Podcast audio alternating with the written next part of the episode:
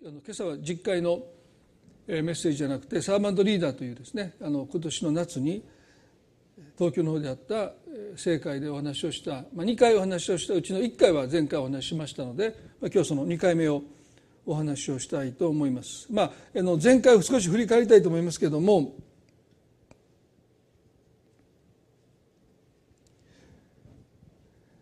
イエス様はですね、えー、ヨハネの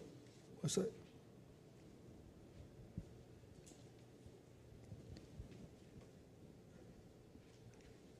あそれはいいですねあのリーダーシップの今日のメッセージのレジュメみたいなものを週報に少し書いてますので、まあ、これに沿って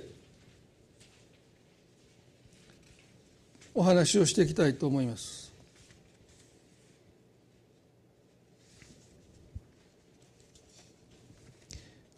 前回のちょっと内容ですね。あの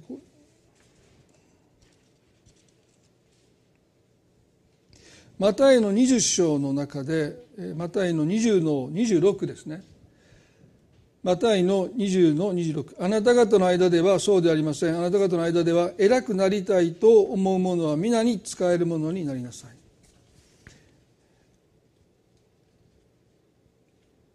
あなた方の間で偉くなりたいと思うものは皆に使えるものになりなさい。まあ、一つの誤解は私別に偉くなりたいと思わないので使えなくてもいいですねというへりくつという人がいるんですね。まあでもそういうふうに読めますよね。偉くなりたいと思うものは皆に使えるものになりなさいっておっしゃったんで、まあそして偉くなりたいと思ってない人は、使えなくていいのかというと、まあ、天国で怒られますから皆さんねそんなへりくつと言わないで。あのこれはですね偉くなりたいというのは私たちが思い描く概念の偉さ、まあ、この一節前ではですねこう書いてますね。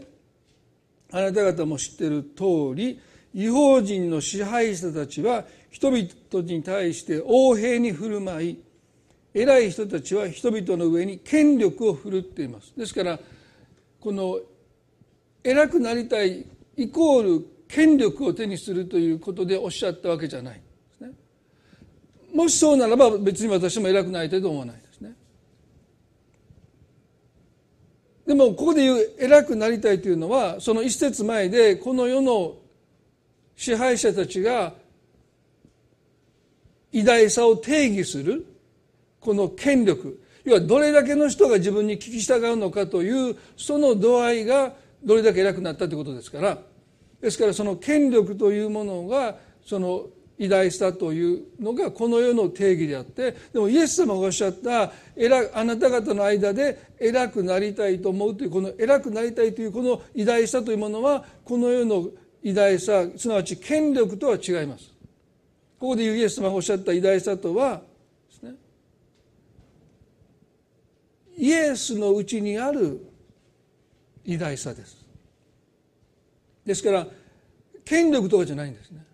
イエスのうちの要は私の中にある偉大さをあなたも欲しいと思うならばあなた方がすべきことは皆に使えるものにならないとこの偉大さは手にできませんよとおっしゃった。そしてイエスがおっしゃったこのイエスのうちにある偉大さとは何かというとイコール影響力ですよね。死後2000年、まあ、今も生きておられますけど少なくとも死後このこの地上の歴史の中からお姿が見えなくなったイエス様の影響力は、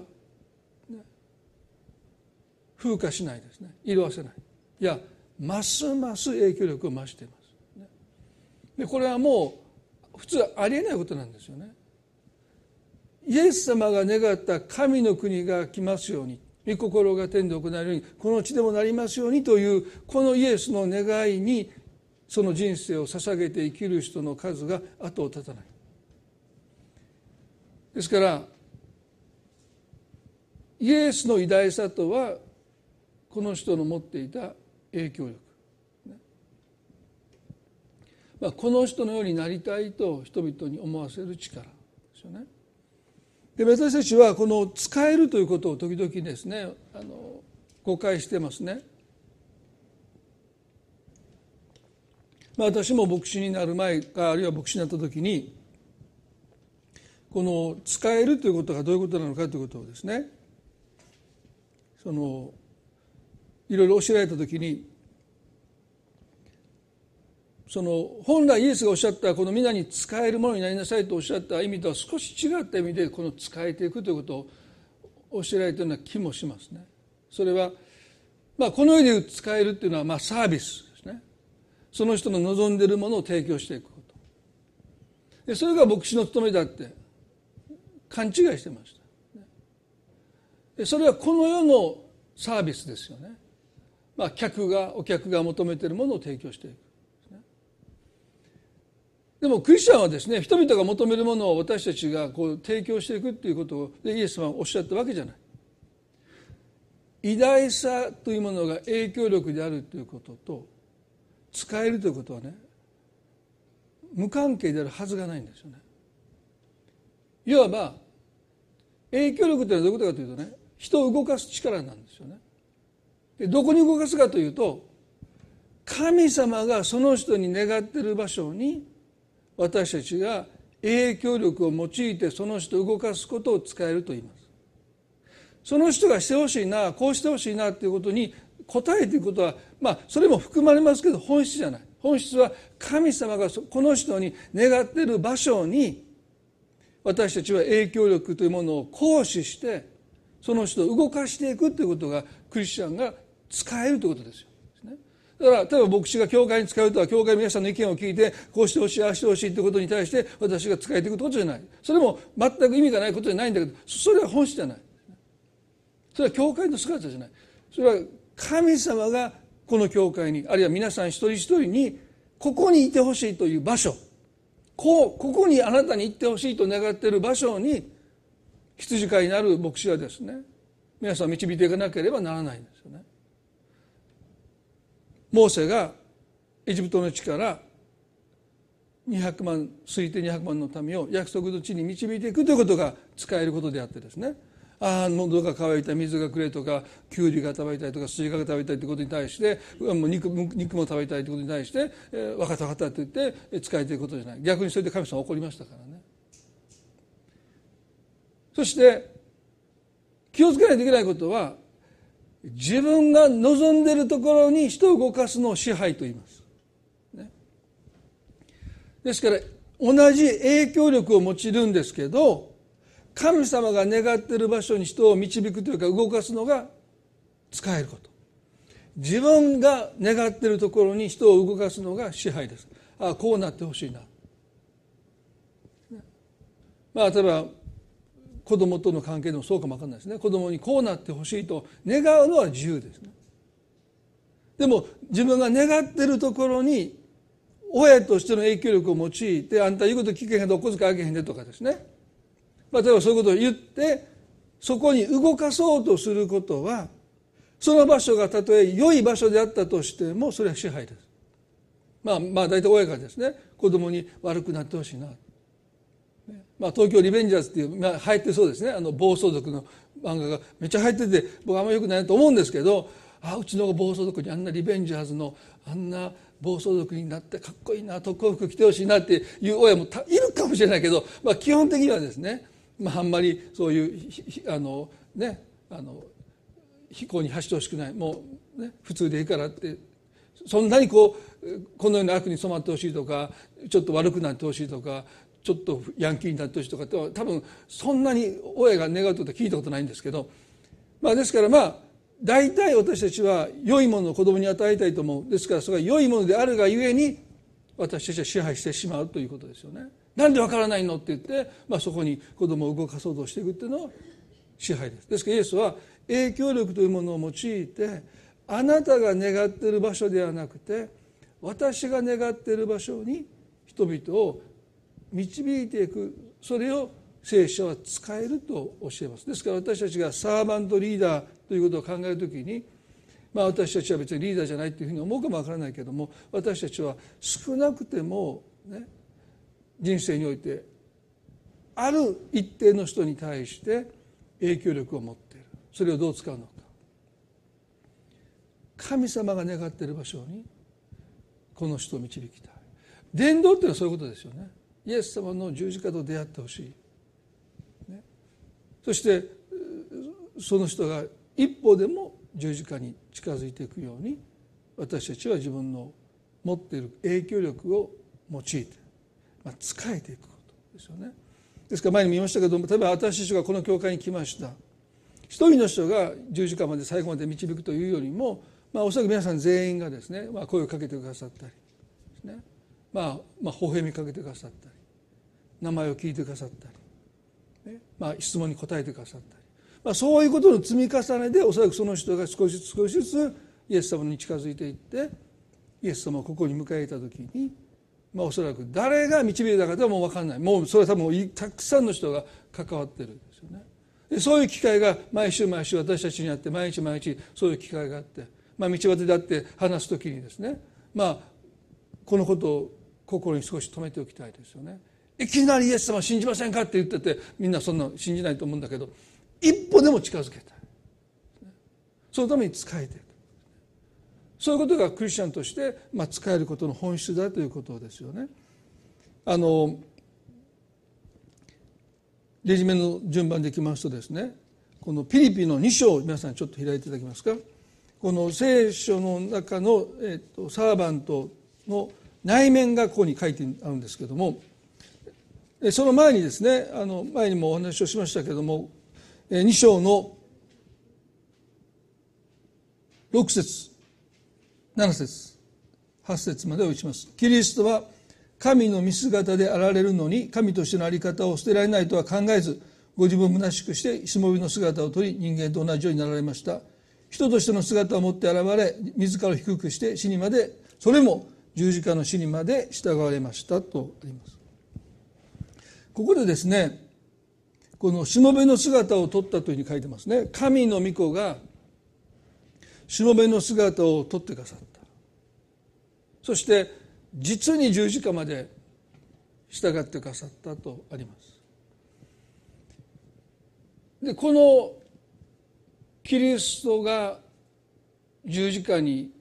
要は神の御子が十字架につけられるというありえないですね。ありえない。まあ、あってはならないことだと言っても言い過ぎじゃないかも分からない。なぜ神の御子が十字架で死ななきゃならなかったのか。それは私たちの罪を償い。私たちを父なる神に連れ戻すために。すなわちね父の懐父の愛のその中に私たちをもう一度連れ戻すためにイエス様は十字架で死んでくださった。これが使えることの究極ですよね。神の御子が十字架で死んでくださることによって私たちを父なる神様の愛の中にあの法と息子が父の上に戻っていったように私たちを連れ戻すためにイエス様は十字架で死んでくださったんですよね。ですからこれは、え使えるということのまさに究極です。法と息子であった法と娘であった私たちを連れ戻してくださるためにイエスはご自分の命を代価として喜んで払ってくださったでここでね大切なことはこの方がねそのことを実現するために何をなさったかというと神の在り方を捨てたということですね。でこの代償がなければ私たちは使える人になれないんですね。前のメッセージでもいつかお話したように思うんですけどもしてないかも分かりませんけどもこの神の在り方を捨てるってことは神として扱われることを拒まれたということです神として神の御子として扱われることをこの方は拒んでかさった、ね、で永久に捨てたわけじゃないんですよ。そのこと不可能です。今は神の右の右の座に座しておられると聖書が教えますから、ね、でも使えるために一時的に神の在り方に誇示しないでこだわらないでそれを捨ててくださった。そしてしもべの姿をとってご自分を虚しくしご自分を無にして実に十字架の死にまで従ってくださったということはですね。それはあくまでも使えるためにこの方は神の在り方を捨ててくださった神として受けるべきふさわしい扱いを要求されなかったとも言えます。ね、皆さんこれはとっても大事なことですよね私たちがここを理解しないとクリスチャンとして私たちは使えることができないと思います。神の御子が神の在り方をしてくださったとすれば私たちも使えるために在り方私はこう扱われるべきだという自分の在り方を一時的にせよ捨てることができるかということが問われてるわけですよね。でもねこれ実に難しいんですよね実に難しい。もう今いろんなですねあのトラブルがありますよね例えばお客さんがもう店長出せって言って、えー、例えばコンビニで、えー、怒鳴ってるっていうのを私何回か見ましたよ。で電車の中で、えー、この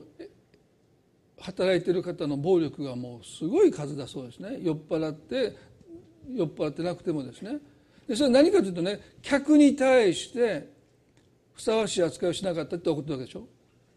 まあ、例えばね、まあ、京都だとある期間230円で電車乗れるでしょ230円払ったぐらいでね何様やと思いますよね。どうですか？230円ですよ。ね？それはお金はお金だけど230円払った分だけ偉そうにしてほしいですよね。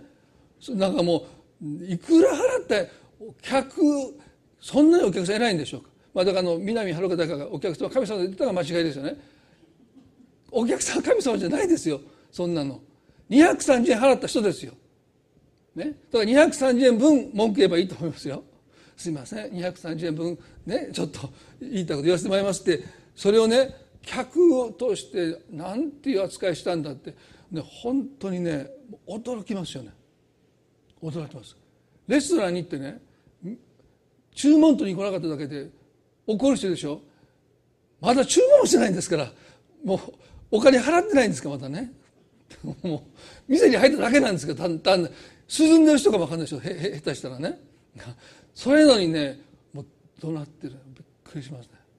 もう思いここだと思いますよ。まだお金払ってないんじゃんって。ね。店に入っただけですからその人。だからね人はいかに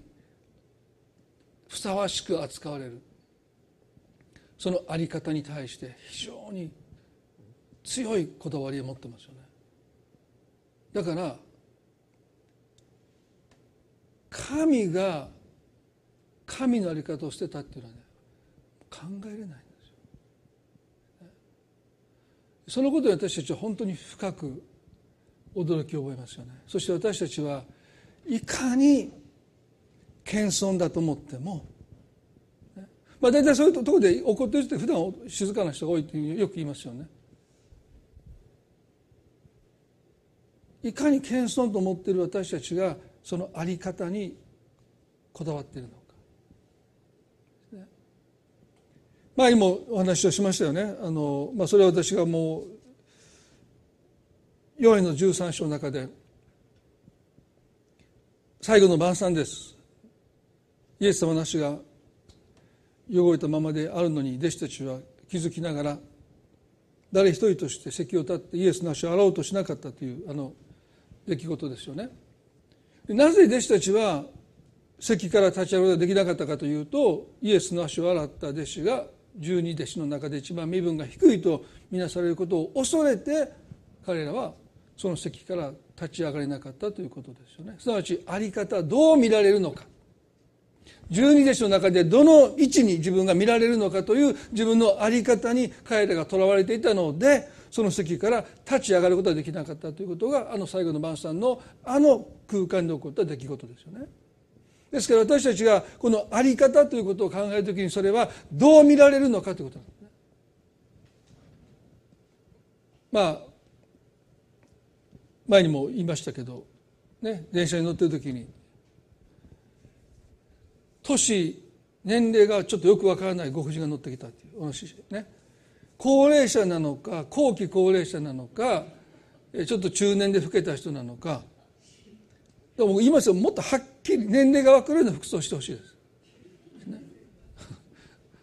分かんないからこの人に声をかけてなんて失礼なこと言うのって言われるんじゃないかなとちょっと思ってですね。でもまじまじと見るのもできないからでもこの人多分高齢者じゃないかなって思ってるうちに横の女の子が「どうぞ」って言って立ち上がってその人が「ありがとう」って言って座りました。でもその時ねものすごい反省しました。ヨハネの13章思い出しましたね。弟子たちのこと結構ディスってましたけど、ね、何を俺してんやろと思いましたね。でよくよく考えるとあり方ですよね。もし席を変わりますどうぞって言ったら私失礼なこと言わないで私そんな年じゃないですからって言われた時に他の乗客の人が私をどう思うのか。どうも思わないんですけどね。でも自分の中ではああの兄ちゃんまあ兄ちゃんというかあのあの人あアホやなあんなまだ年寄りでもない人に年寄り扱いして失礼な人やなってクスクスとかですね。なんかこう馬鹿にされるんじゃないかとか、まあ、いろんなこと考えちゃうとですね立てないんですよ。どうぞって言う前に自分がどう見られるのかっていうことが先に行くでしょ。これをセルフサービスって言うんですね。自分で自分に使えるっていうことはまず自分がどう思われるのかということがまず最初に来ます。そして大丈夫だったら使えるということがもしかしたら可能かもしれない。でもあくまでもセルフサービスですよ。私がどう見られるのかということがまず最初に来ます。だから私は立てなかった。その場所から。もし1対1だったらね立てたかもだけど1対1だったら席空いてますからね。すごい矛盾してましたよね。1対1だったらどうぞって誰も見なかったらですね。もうその人がもう若く見てももうどうぞって言うけどじゃあそんな言われなくったって席空いてるからどこでも座るっていうのがあるんだからなかなかそれはできないんだけどでもやっぱり自分に仕えてたんだなと思いますその女の子は多分ね人がどう思うってこと多分気にしないでその方がしんどそうかなと思ったんでどうぞって言ったわけでしょ。で使える時に大切なことはねその人にどう思われるかってことを考えすぎて余計なことです。おせっかいしないでください。ほっといてくださいって言われるんじゃないかと考えるのはその人のことを考えてるようで実は自分のことをまず考えてるわけですよ。それセルフサービスです言葉としてはねいや迷惑じゃないかなとかですね。いや別にそんなことを求めてないんじゃないかなとか配慮してるようなことを私たちは言うんだけどもでも自分がその人からどう思われるかって、そのことがまず最初に来てるならばやっぱりそれはセルフサービスなんですよねそしてしもべの条件は自分のことを2の次3の次にできるかということですよね。自分に使えることを横に置いて目の前の人にその必要に自らを差し出すことができるのかということが問われている。ですから神の御子さえ神の在り方をお捨てになったということはご自分が使えられることをこの方は第一としなかった。ですねセルフサービスをこの方は捨ててくださった。大切なことはね私たちが自分に使える時にその人が使えられるという選択肢をその人から奪ってしまうんです。いやきっと迷惑だろうって言ってオファーしなかった時。迷惑じゃないかもわからないですいやそれを求めてたかもしれない。ああもう本当に今日疲れて椅子に空いてたら座りたいって。思っておられたのかもしれない。でもその人がそんな若い私まだ若いのにそんなこと失礼だって言うかもしれないってその人のことを気遣うながらもですね。その人に選択肢を与えなかったその人から選択肢を奪ってしまうということがセルフサービスの問題点ですよね。だから私に大切なことは私がどう思われようとその人に選択肢を与えてあげるということが使えることの財前で断れ断っていいんですよね。あいいですって。皆さんもし私たちがねそのことに理解を深めていくならば私たちが人に使えるという機会は劇的に増し加わりますよね。いや頼んできてないからしなかった。いや頼む前にそしたらオファーすることもできるかもしれない、でも私たちの中にやっぱりセルフサービスの自分に使えるというですね。まず自分に使えていくということがですね。いつもいつも邪魔します。まあ私だってそうですよ。いつも邪魔します。その人のこと気遣って言うんだけど実はやっぱり自分に使えてるんですよ。いやこんな時にね僕ある時ですねある方がすごく大変な経験をなさってでまあそれはもうこの教会の方じゃなかったんですけどでいやこんな時にね電話をしてもね迷惑じゃないかなってこう言った時あるんですね。たまたまうちの母親が家に来てましてね。でこういう時やから牧師は電話すんねやろって怒られました。あそうか。いや僕いやこういう時にな電話してもなって言ったらすぐ後に「いやこういう時に電話するのは牧師ちゃうの?」って言われて。あそうか。なんでお母ちゃんに言われなあかんね思いながらですね。事情分かってへんくせに思いながら。でもねそうなんですよ。こういう時やからこそで僕電話しました、ね、そしたらやっぱり、えー、電話してもらって話を聞いてもらって本当にありがとうございましたって言われたんですね。だから多分あの一言がなかったら僕多分ねその人に配慮した。そっとしてあげようっていう配慮したという見せかけの中で自分に使えてたと。で自己満足してる。でこういうことがねやっぱりかなり多いですよね。ですから相手が選択肢を持つということが使えることの前提です。選択肢を奪ったらダメなんですよ。レストランに入って何をしますかの前に料理が出てきたらどうしますか皆さん。これ食べなさいって。栄養あるから、そうちょっとあんたねちょっと太り気味やからね食べん方がいいんちゃうかって言って出てこなかったり。えそんなレストラン行ったらどうですか？いやあなたのためを思ってお店出してないんだよって。水だけ出てきて。そういうことを私たちはね笑うけど普段してるわけでしょ。いやこの人にちょっとこれはもう今は何も言わんとこって。レストランに置き換えたらねそんなことはありえないことですよね。まずその人に選択肢を与えていくってことがサービングする使えることの前提です。でそこで私はつまずくんですよね。だから皆さんぜひ私たち覚えたいですよね。使えることの前提はその人に選び取る選択肢をまず提供すること。そしてまあもちろんね本当に忙しい時に何かこうおせっかいのようなことはダメですけどまあ常識的に考えてですね。これは自分に使えてる配慮しつつ私は自分に使えてんじゃないかな。自分がどう思われるかすごく気にしてんじゃないかなっていうことにもし気がつけば自分に使えることをちょっと横に置いてまず選択肢を与えていく。お話を聞いてもいいですけどもしよかったらお話聞きますよって、まあ、選択肢を与えていくってことも本当に使えていくってことの一つの前提ですよね。でここでつまずきたくない、ね、まずここをクリアしたい。まず自分神としての在り方を捨ててくださったイエス様のこの出発点を私たちがサーバントリーダーになっていく出発点としたいと思いますよね。次のレジュメの中ではですねこの後、自分に仕えていることも話しましたけどこのヨハネの13章の15節でイエス様がですね弟子たちの足を洗い終わった後にですねおっしゃったことですね。ヨハネの13の15です。私があなた方にした通りにあなた方もあごめんなさい14回お見せしますね。主であり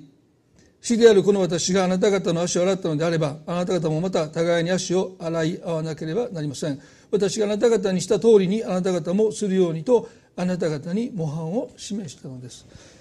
影響力の最も強いものは模範を示すということです。人を影響するその影響力の最も強いのは模範を示すことです。前私ね子供にね「あんたそんな食べ方したらあかんで」って注意したらね「お父さんも同じ食べ方してるやん」って言われたんです。おおこれか影響力あって。ああかんやんかって言ったらもう結構帰ってくるんですよ。お父さんもしてるやんって。あそうか。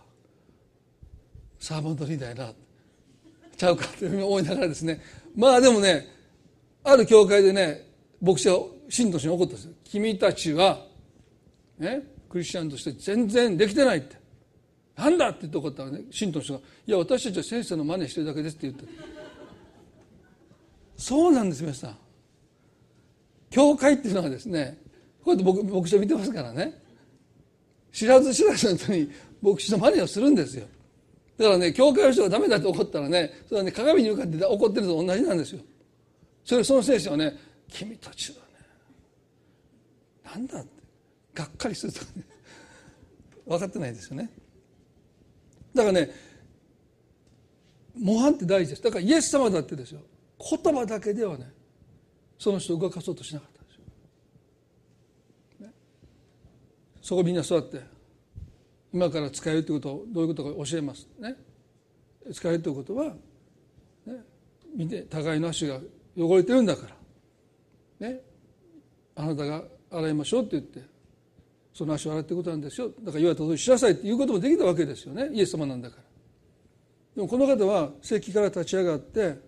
そしてしもべの姿をご自分が取ってたらいを持って水を入れて腰にタオルを巻いてそしてその水で足を洗った後そのタオルでその足を拭いていってくださったんですね。で弟子たちの足を一人一人ずっと洗っていくわけですよ。そしてペトロのところに行った時にペトロは私の足を洗わないでくださいと言いました。死であるあなたが弟子の私の足を洗ってくださるんですかって言って彼は激しく抵抗しましたよね。でペテロとしてはその在り方にこだわってるわけですよね。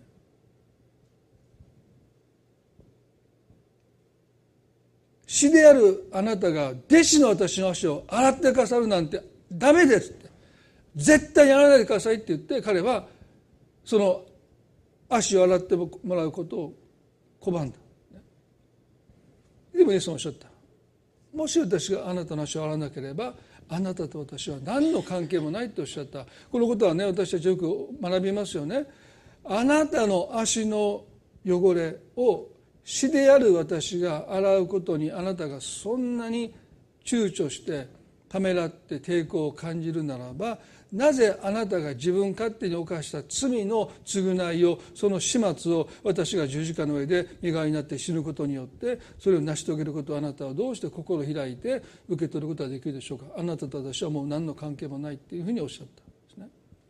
皆さんね死が弟子の足を洗う程度でその在り方に誇示してそんなことを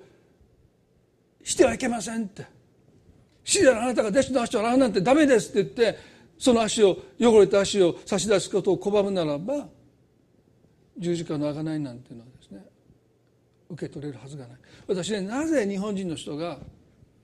福音に心開かないというのはここなんですよ上下関係が強すぎるんですよねいやそんなことしないでくださいって言っちゃうんですよね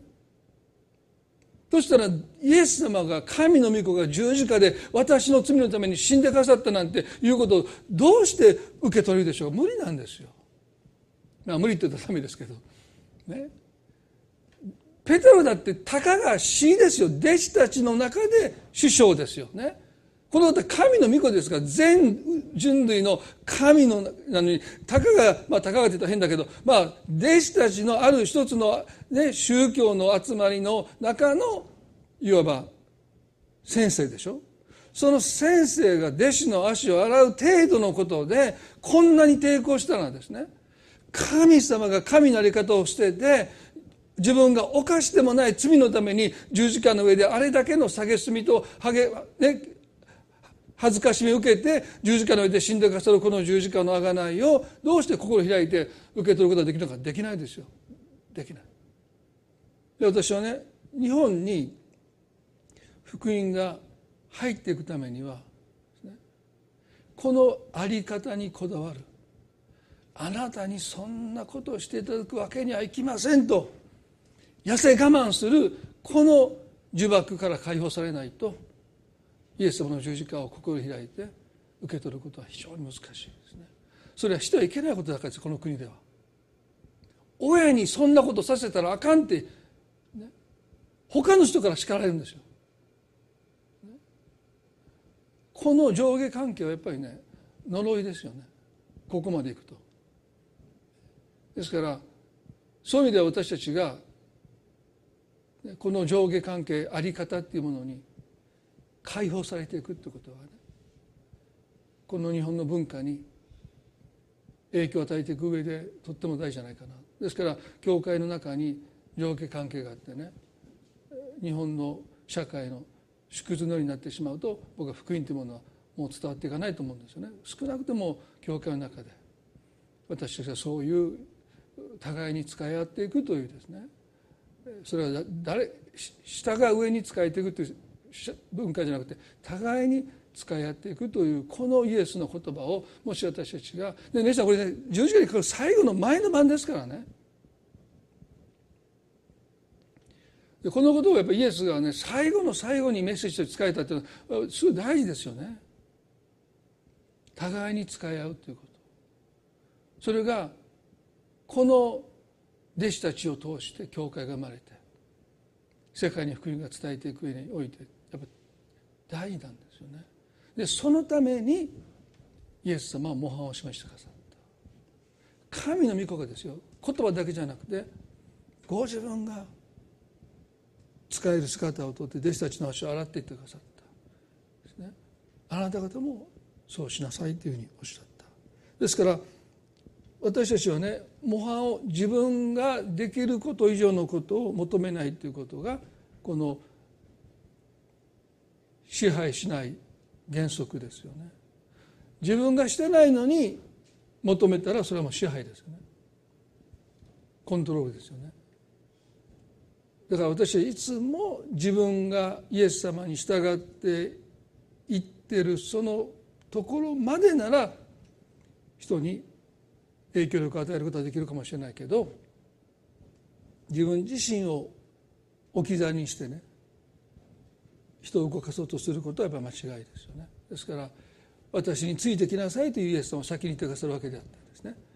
行きなさいと言わない私についてきなさいこれがいつもまずご自分が率先してやってくださるその姿にあなた方はついてきなさいという意味で行けはおっしゃらない。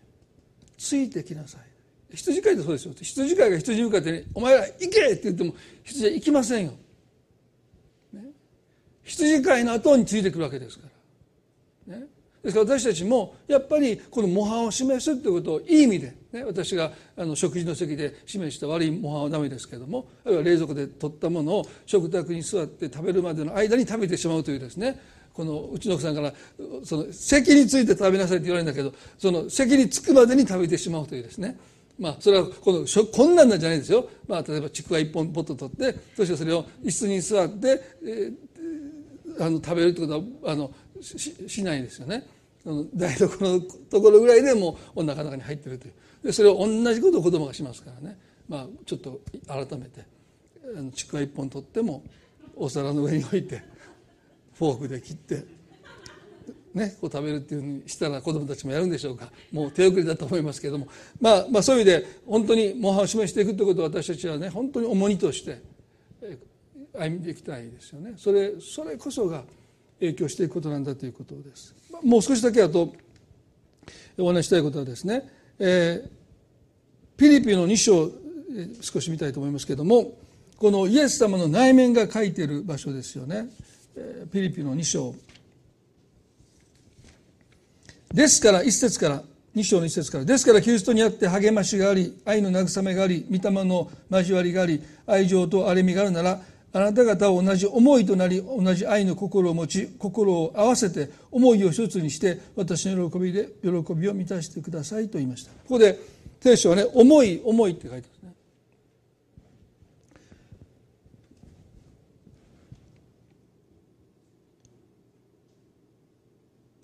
あなた方を同じ思いとなり思いを一つにし3節では何事も利己的な思いや虚栄からするのではなくへり下って互いに人を自分よりも優れたものと思いなさい。4節ではそれぞれ自分のことだけでなく他の人の帰りこれもね思いなさいというんですよね。キリストのうちにあるこの思いをあなた方の間で抱きなさい。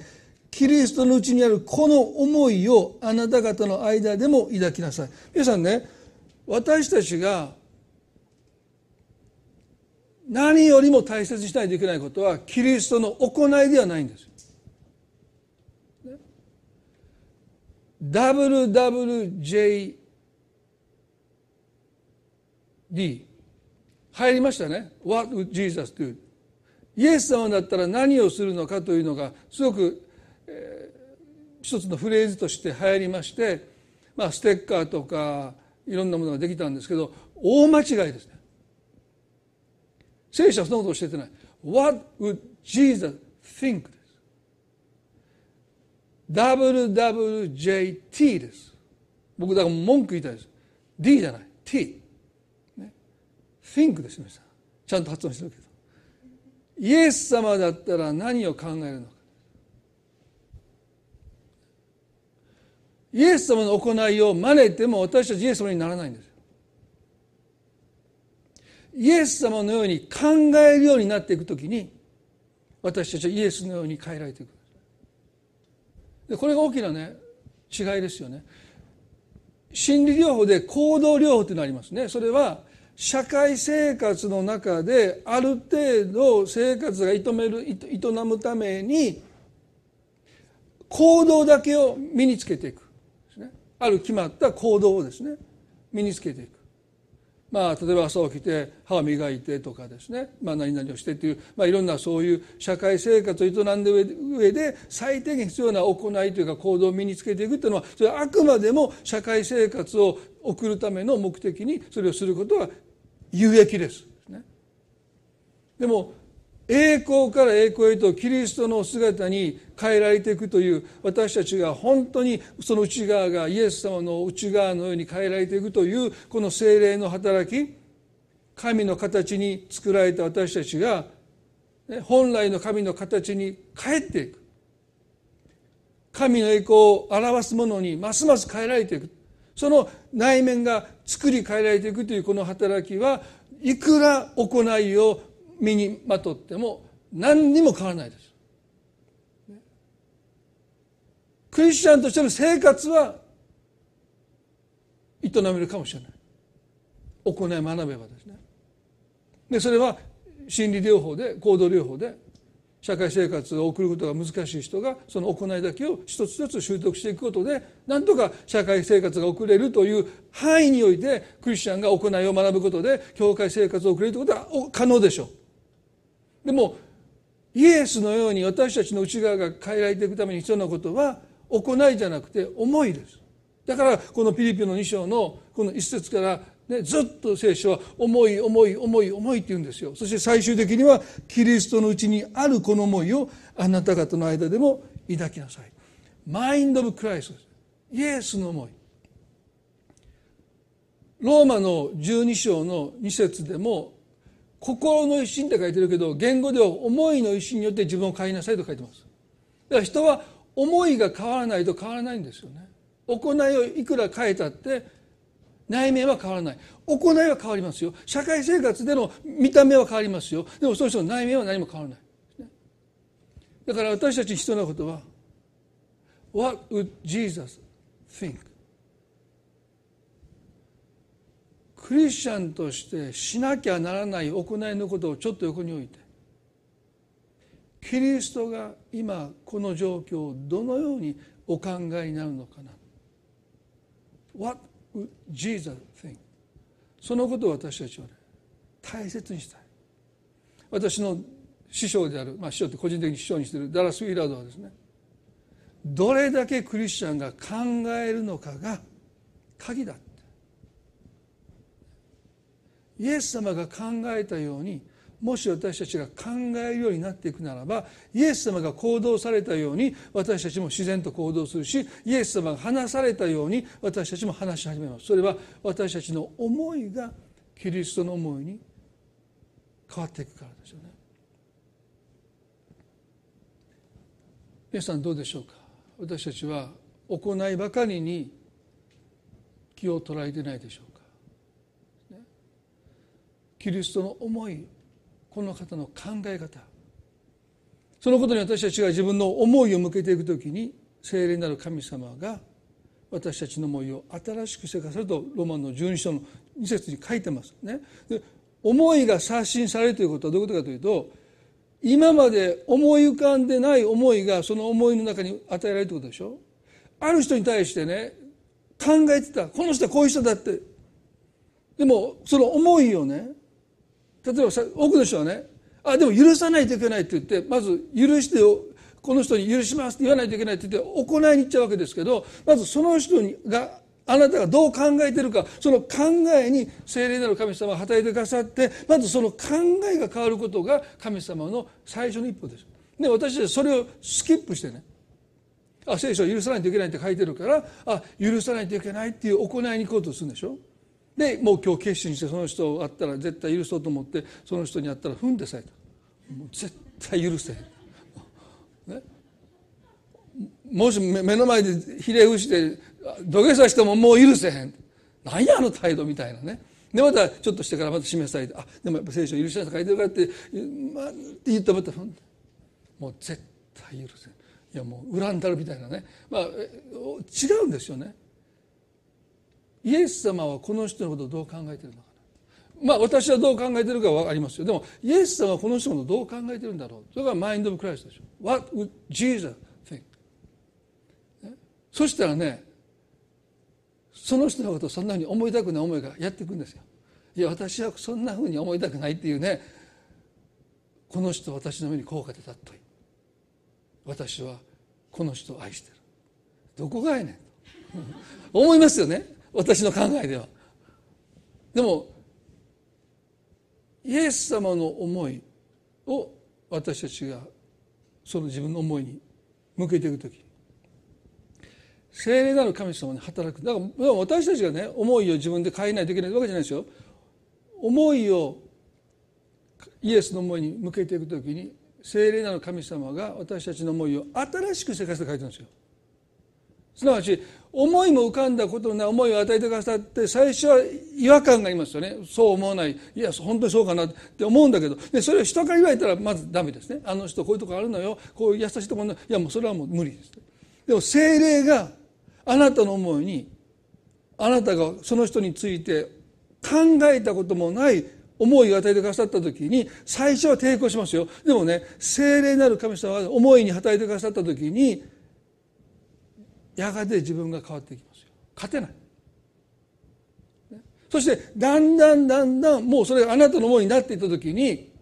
その人を許さないといけないという決心がなくてもその人も許します。でその人は許す必要がない人なんですか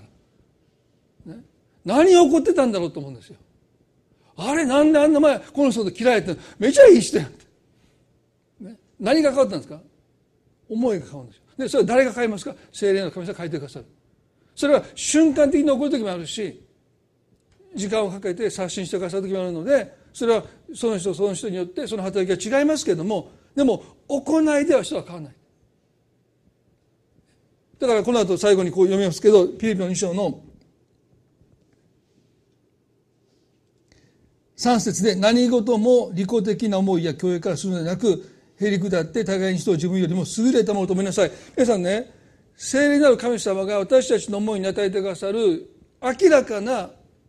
思いの刷新は自分よりも優れたものだというその人のことを思うという思いなんですよ。思いたくない時あるけど、ね、イエス様の思いってね神の御子ですよ。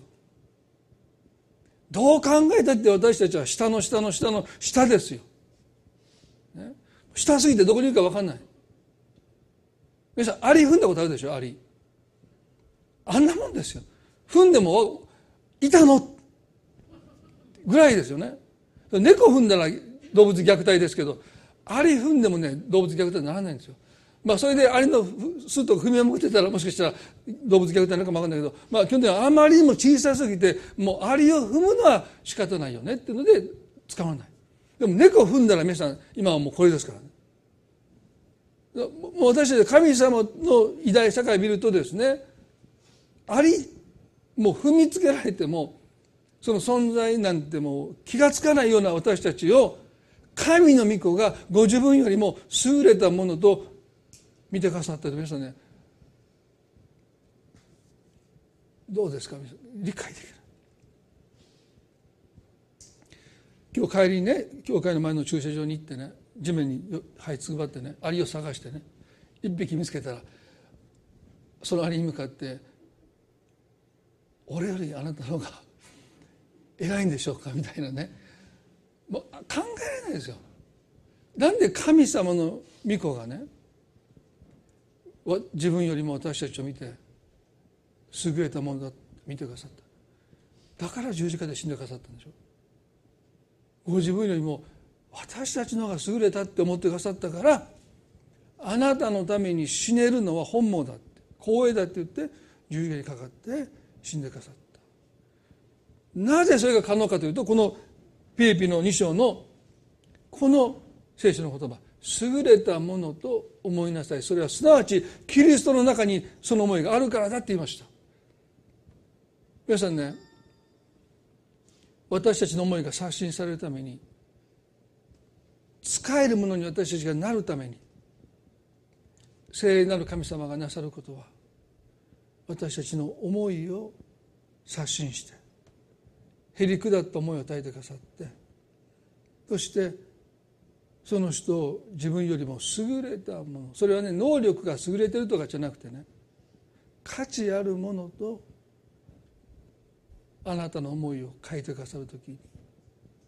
その人に使えることは私たちにとって卑屈になることでもないしその人に使えることで自分が何か大切なものを失うわけでもないしいやその人に使えることが私にとって光栄だと思えるように神様が思いを書いてくださる。そのことを私たちは経験しなければやっぱり偽善的になってしまうんですよね。今日このサーバントリーダーの学びの中で私たちの思いがいかに変えられていくのかその思いをまずイエスの思いに向けていくということが私たちの最初のステップですでそれをするならば聖霊の神様は私たちの思いを新しくしてくださいます。今日皆さんの中でねある問題に対してある人に対して私の思いが刷新される必要があるな新しくされる必要があるな今までと違った考え方を持つこと必要があるなとお考えになってるそういうことはあると思いますね。今のままじゃ行いをやろうとしてももう私はできない、ね、でも今日あなたの思いをイエスの思いに向けていくならば抱きなさいその思い抱きなさいその私の思いとさせてくださいとあなたが願っていくならば神様は喜んで働いてくださると私は思います。それが神様が私たちを作り変えていく順序だからプロセスだからですよね。そこをいつも私たちは飛び越えてクリスチャンとしてどうあるべきかその行い。What would Jesus do? イエス様だったら何をなさるのか。私もそれをしなければならないというそこに行くならば神様は助けてくださらないんですよ。ね、いくらそんなことしたって私たちの内面が変わっていかないからですよね。でも What would Jesus think? イエスの思いに私たちの思いを向けていきあなたの思いを私の思いにしてくださいと祈る時に必ず神様は思いを新しくしてくださると信じます。あなたのもっと考えてた思いが瞬間的にあるいはゆっくりと過ぎ去っていく。そんなことが神の御業なんですよね。一言祈ります。恵み深い私たちの天の地の神様。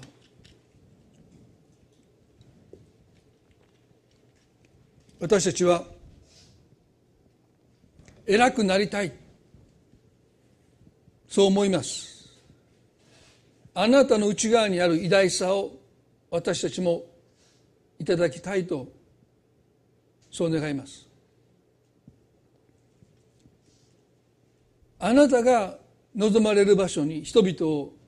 動かしたい導きたい。少しでも神様の祝福に預かってほしい。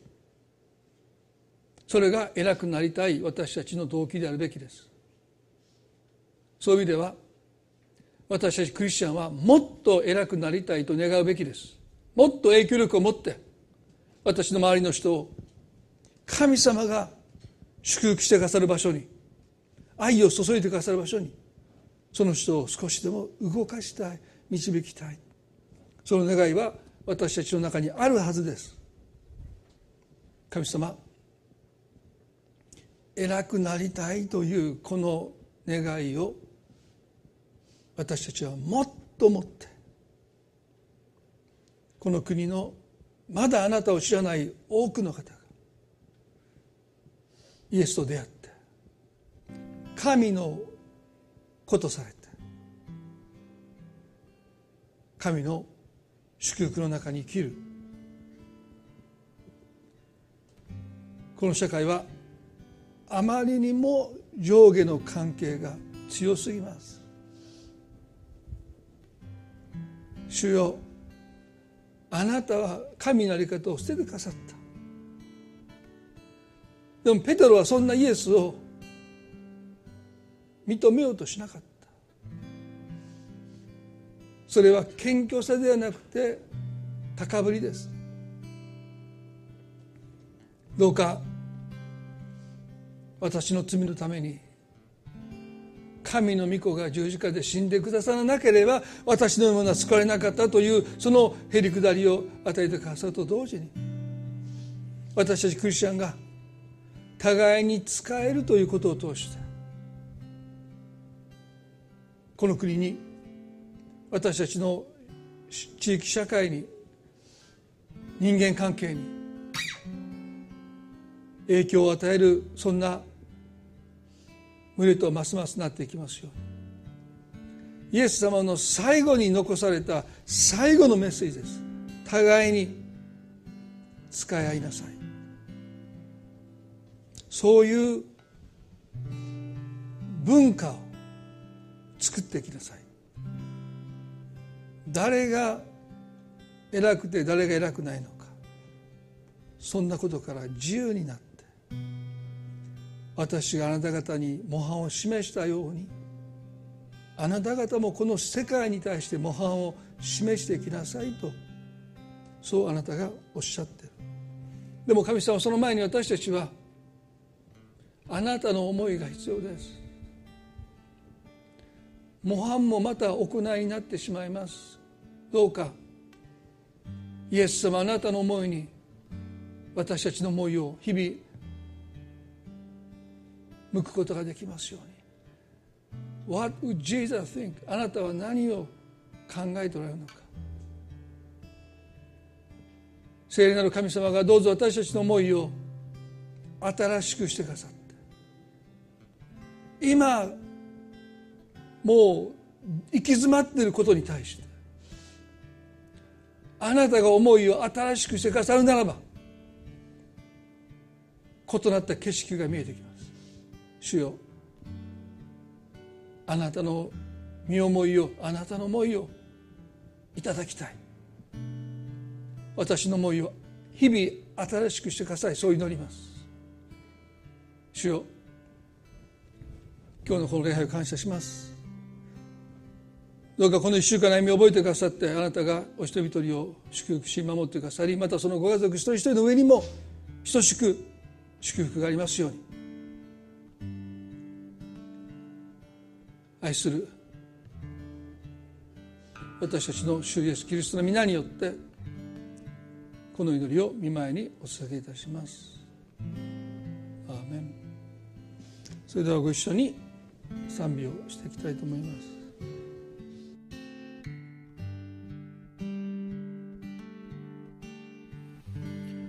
我が心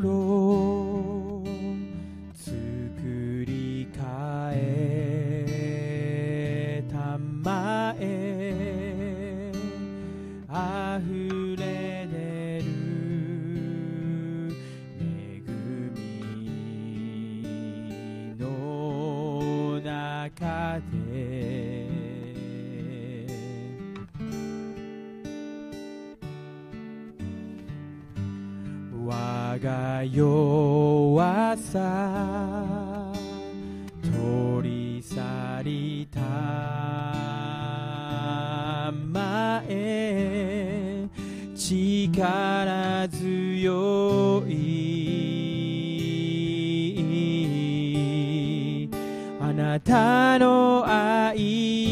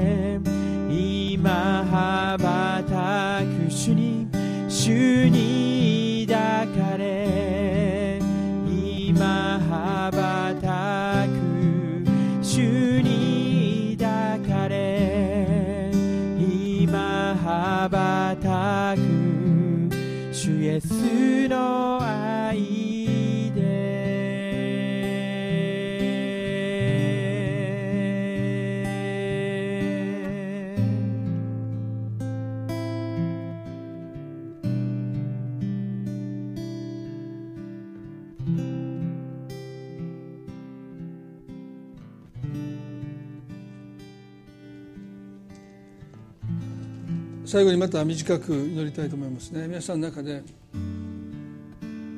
今日メッセージを聞いて本当に私の思いが新しくされる必要がある。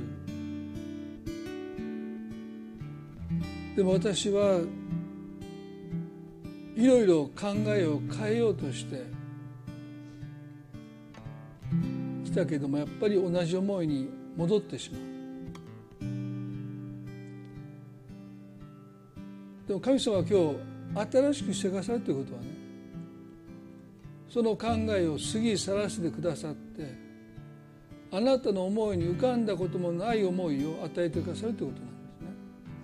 なんですね。ですからもちろんいろいろ思いああでもないこうでもないっていうふうにいろんなことを考えることも悪いことじゃない。でもある思いにいつもあなたが戻ってしまうならばやっぱりその思いは過ぎ去っていかないといけないと思いますね。そして神様はそれを過ぎ去らせてくださる方です。今日私はいつもいろいろ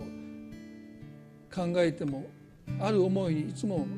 戻ってしまう。その思いにとらわれているということに今日気がつかされたならば今日その思いを神様が過ぎ去らせてくださるように祈りたい。もうその思いにあなたが戻ることがないように。今日あなたがその思いから自由になるように。そう神様願っておられると思うんですね。一言だから短く祈ります。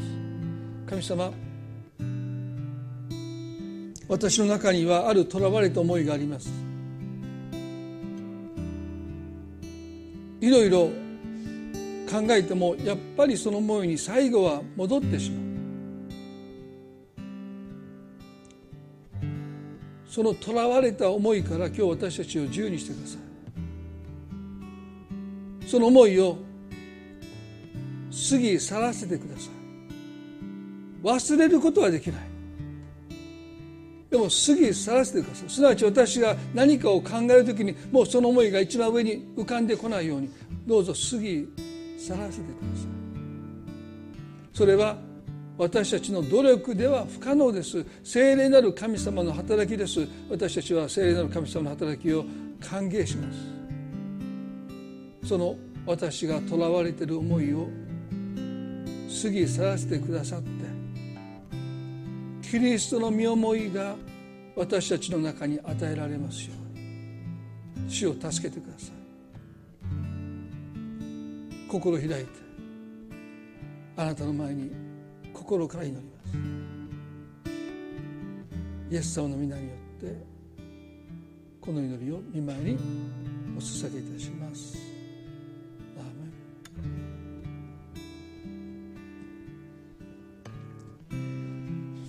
それでは、えー、第2の礼これで終わりたいと思いますね。えっ、ー、と来週は、えっ、ー、と実会にまた戻って、えー、学びを継続していきたいと思います。はいそれでは互いに挨拶を持って今朝の、えー、終わっていきたいと思います。